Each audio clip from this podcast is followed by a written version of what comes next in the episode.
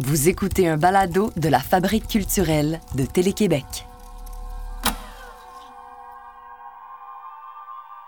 Je m'appelle Sébastien Pomerleau, réalisateur à la Fabrique culturelle de Télé-Québec. Je vous présente une série balado qui nous plonge dans l'histoire d'albums marquants, mais un peu champ gauche, de la musique québécoise.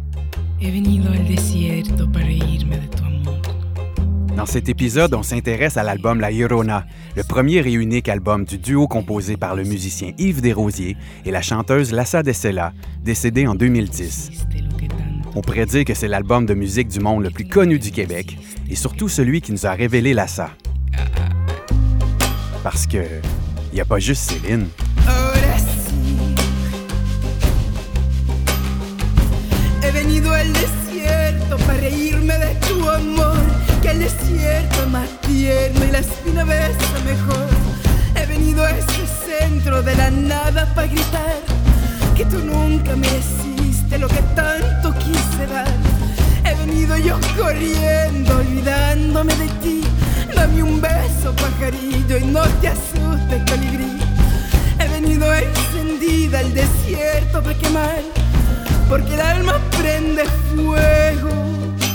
La Llorona, c'est un, une réunion de deux personnes qui avaient une urgence de s'exprimer à leur façon.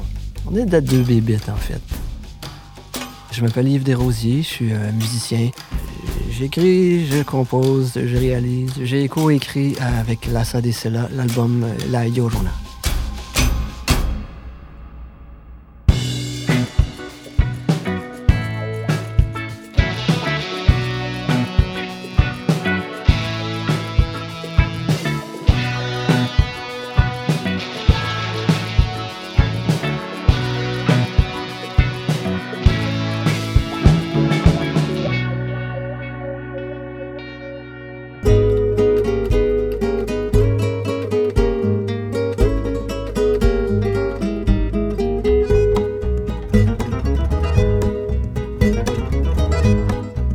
Ça, avant qu'on commence à faire le duo, euh, je, je l'ai rencontré comme euh, un an avant. En juillet dix-neuf cent quatre-vingt-onze, je revenais de, d'un voyage en Europe, je reviens, paf, j'ai une amie à moi.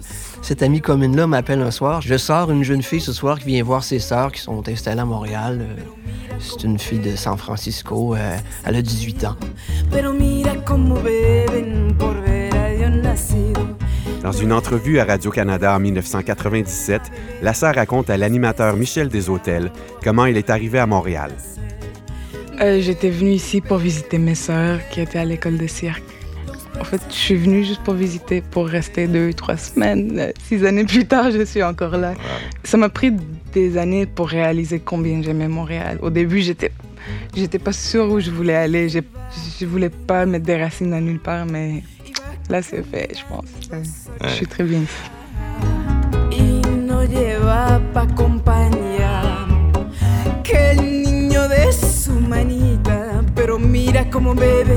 J'aurais pas pu imaginer que j'aurais rencontré Yves, le guitariste avec qui je travaille. Au début des années quatre-vingt-dix, Yves Desrosiers fait partie du groupe La Sale Affaire, mené par un certain Jean Leloup. Après l'immense succès de la pièce dix-neuf cent quatre-vingt-dix et une tournée au Québec et en France, Desrosiers rentre à Montréal. Il rencontre Lhasa de Sela lors d'un spectacle. On s'en va au Café Campus, l'ancien Café Campus, sur Queen Mary. Et puis, euh, bon, Lhasa, à ce moment-là, elle parle juste anglais, évidemment. On placote un petit peu. J'ai aucune idée de, de son intention de devenir chanteuse ou quoi que ce soit. Elle n'en parle pas. Pas de la soirée. Mais elle sait... que je suis musicien pour Jean Leloup. Fait que là, ça l'intéresse énormément. Elle me parle un peu de, de cette vie-là, puis est-ce qu'on te reconnaît dans la rue, puis tatati, tatata, puis moi, je la trouvais super drôle, j'ai hyper intéressé par rapport à ça.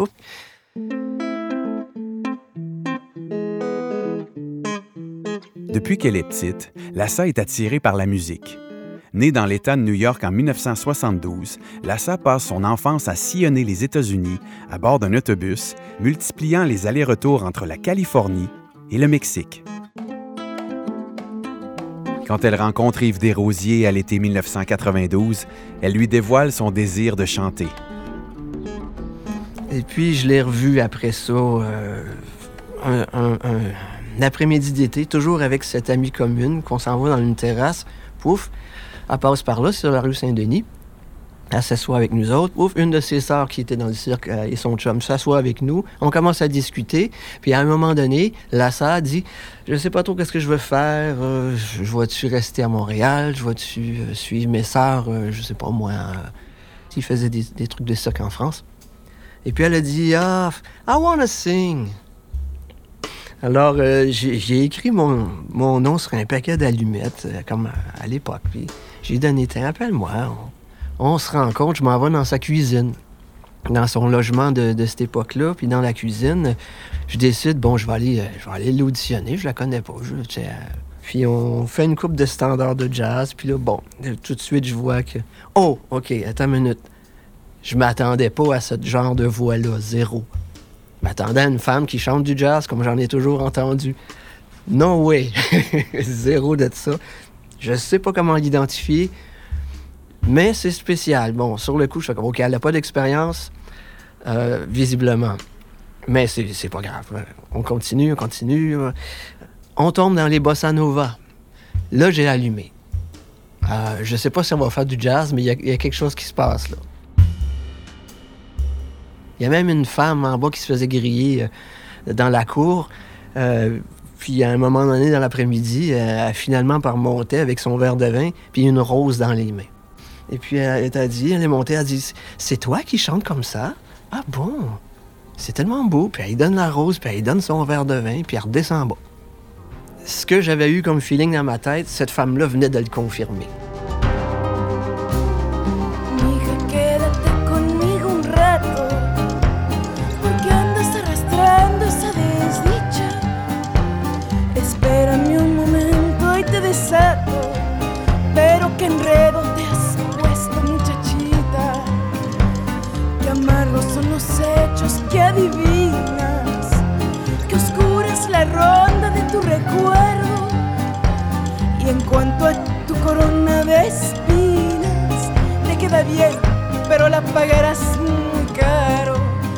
Lhasa de Sela et Yves Desrosiers se revoient peu de temps après et décident de monter un répertoire pour jouer dans les bars de Montréal.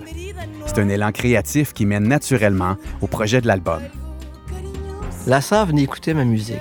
Elle dit, j'écoute plein de, de, de monde qui, qui me font écouter de sorte. Elle dit, mais ça, vraiment, c'est spécial, puis I like it.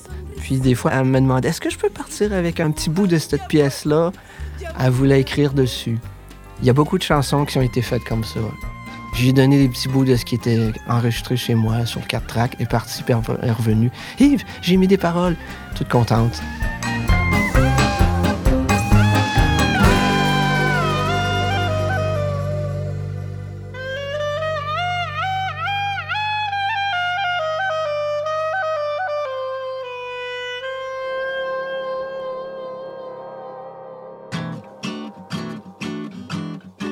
On est en dix-neuf cent quatre-vingt-seize. C'est le déluge au Saguenay. Radio-Québec prend officiellement le nom de Télé-Québec. Céline chante à l'ouverture des Jeux olympiques d'Atlanta. La folie Spice Girls s'empare de la planète. Au Québec, Daniel Bélanger, Richard Séguin et les colocs récoltent les succès. Pendant ce temps, Yves Desrosiers commence l'enregistrement de l'album La Llorona au studio chez Frank, le studio de François Lalonde, avec qui il joue dans le groupe de Jean Leloup. C'est un local commercial sur la rue Saint-Denis qui se trouvait au rez-de-chaussée. Donc, en bas de, ce, de cette boutique-là, il y avait euh, un bouquiniste français qui était vraiment pas commode. En haut, il y avait un pianiste. Puis, à côté du local, tu avais le bar Les Beaux-Esprits qui, à cinq heures d'après-midi, commençait leur soundcheck. Chaque fois. Sans compter toutes les Harley-Davidson, les ambulances, les manifestations, et puis les, les Soulons ou les toxicos qui, qui passaient par là en criant. Puis voilà, c'est là que j'ai enregistré La Llorona. C'était épouvantable. Mais pourquoi je l'ai faite? C'est parce que je voulais pas aller dans un studio. On commençait à sortir des studios pour euh, être capable de créer. Parce que dans les studios, on peut pas créer, hein? Ça coûte trop cher. Puis euh, euh, non, t'arrives là si t'es vraiment, t'as fait ton, ta job avant. Fait que... Euh, J'ai décidé de faire ça. Tiens, j'ai dit, je me suis dit, je vais retourner chez François. Il me connaît, il sait où je m'en vais avec mes arrangements. Il sait qu'on va taper sur de, des grosses caisses debout ensemble, taper sur des enclumes. Il est willing, ça, il tente. Donc, c'est dans ce local commercial-là qu'on a commencé à enregistrer tout. Puis là, ben, j'avais euh, toute la latitude pour créer ce que je voulais essayer.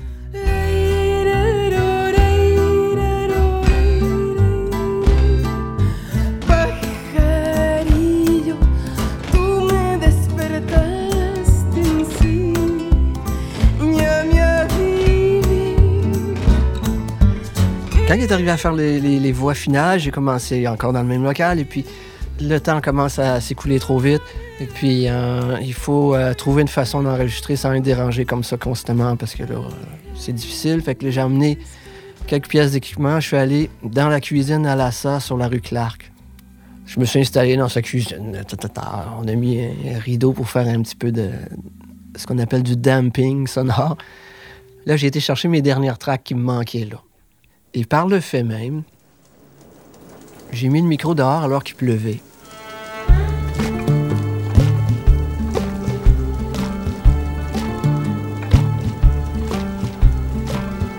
Puis le, derrière, dans la cour, l'eau tombait sur une vieille galerie qui était en train de pourrir. Ça faisait clac, clac, clac, clac, puis on entendait l'eau. Clac, clac, clac. C'est ce que vous entendez au début de Décorer l'appareil. C'est cette prise de son-là. J'ai enregistré probablement deux minutes de ça.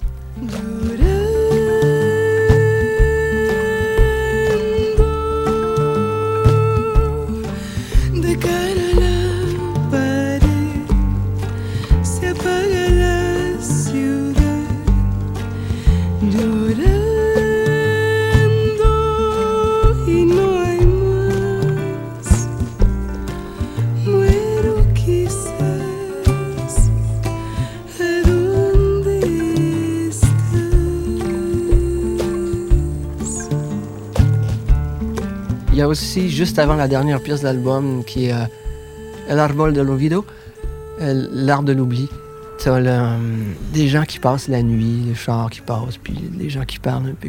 Ça vient aussi des, de nos enregistrements extérieurs euh, qu'on faisait sporadiquement. Ça vient de là, nulle part ailleurs.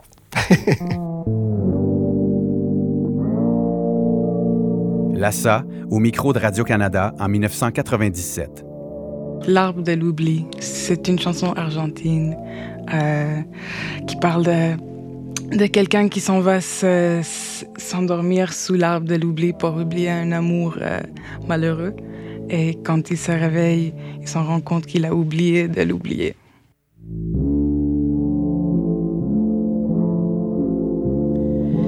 En mi pago hay un árbol que del olvido se llama, donde van a consolarse, vidalita, los moribundos del alma. Le succès de La Llorona est instantané.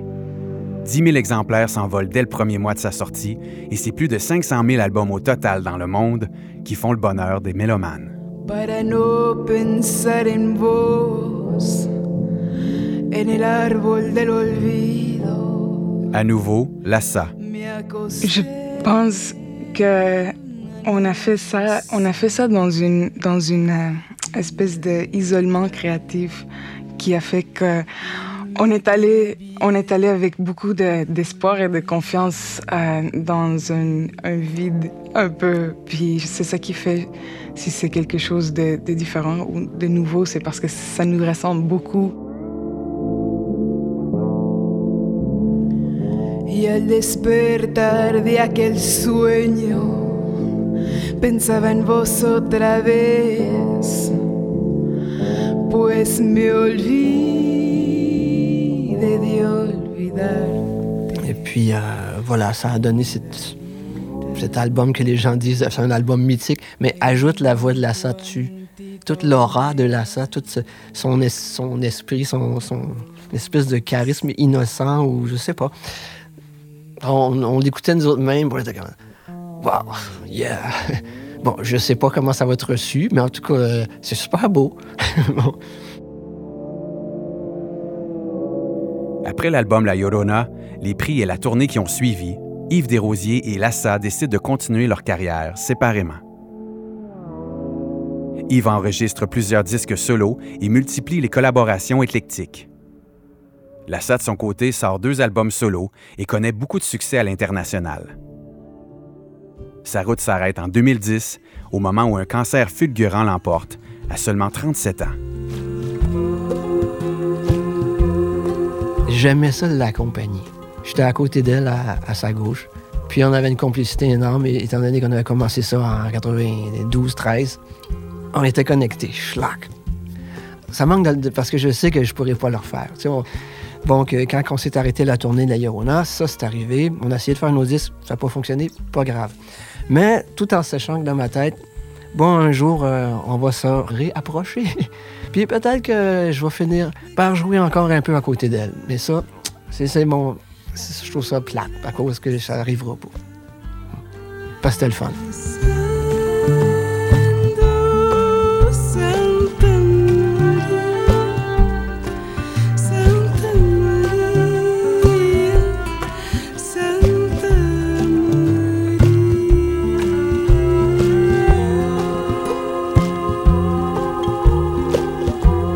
Avant de vous quitter, je tiens à remercier Yves Desrosiers et Gina Brault.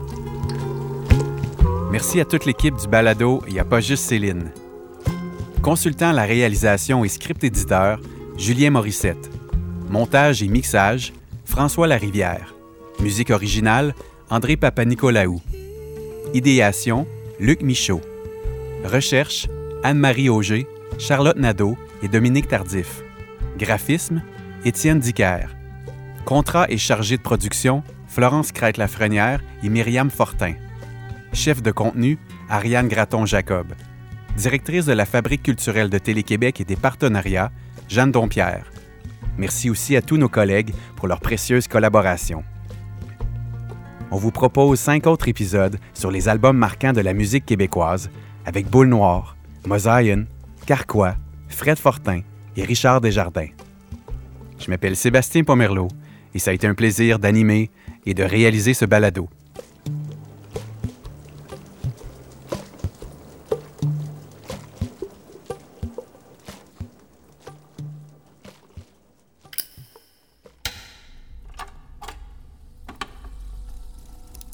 Écoutez tous nos balados sur balado point télé québec point t v.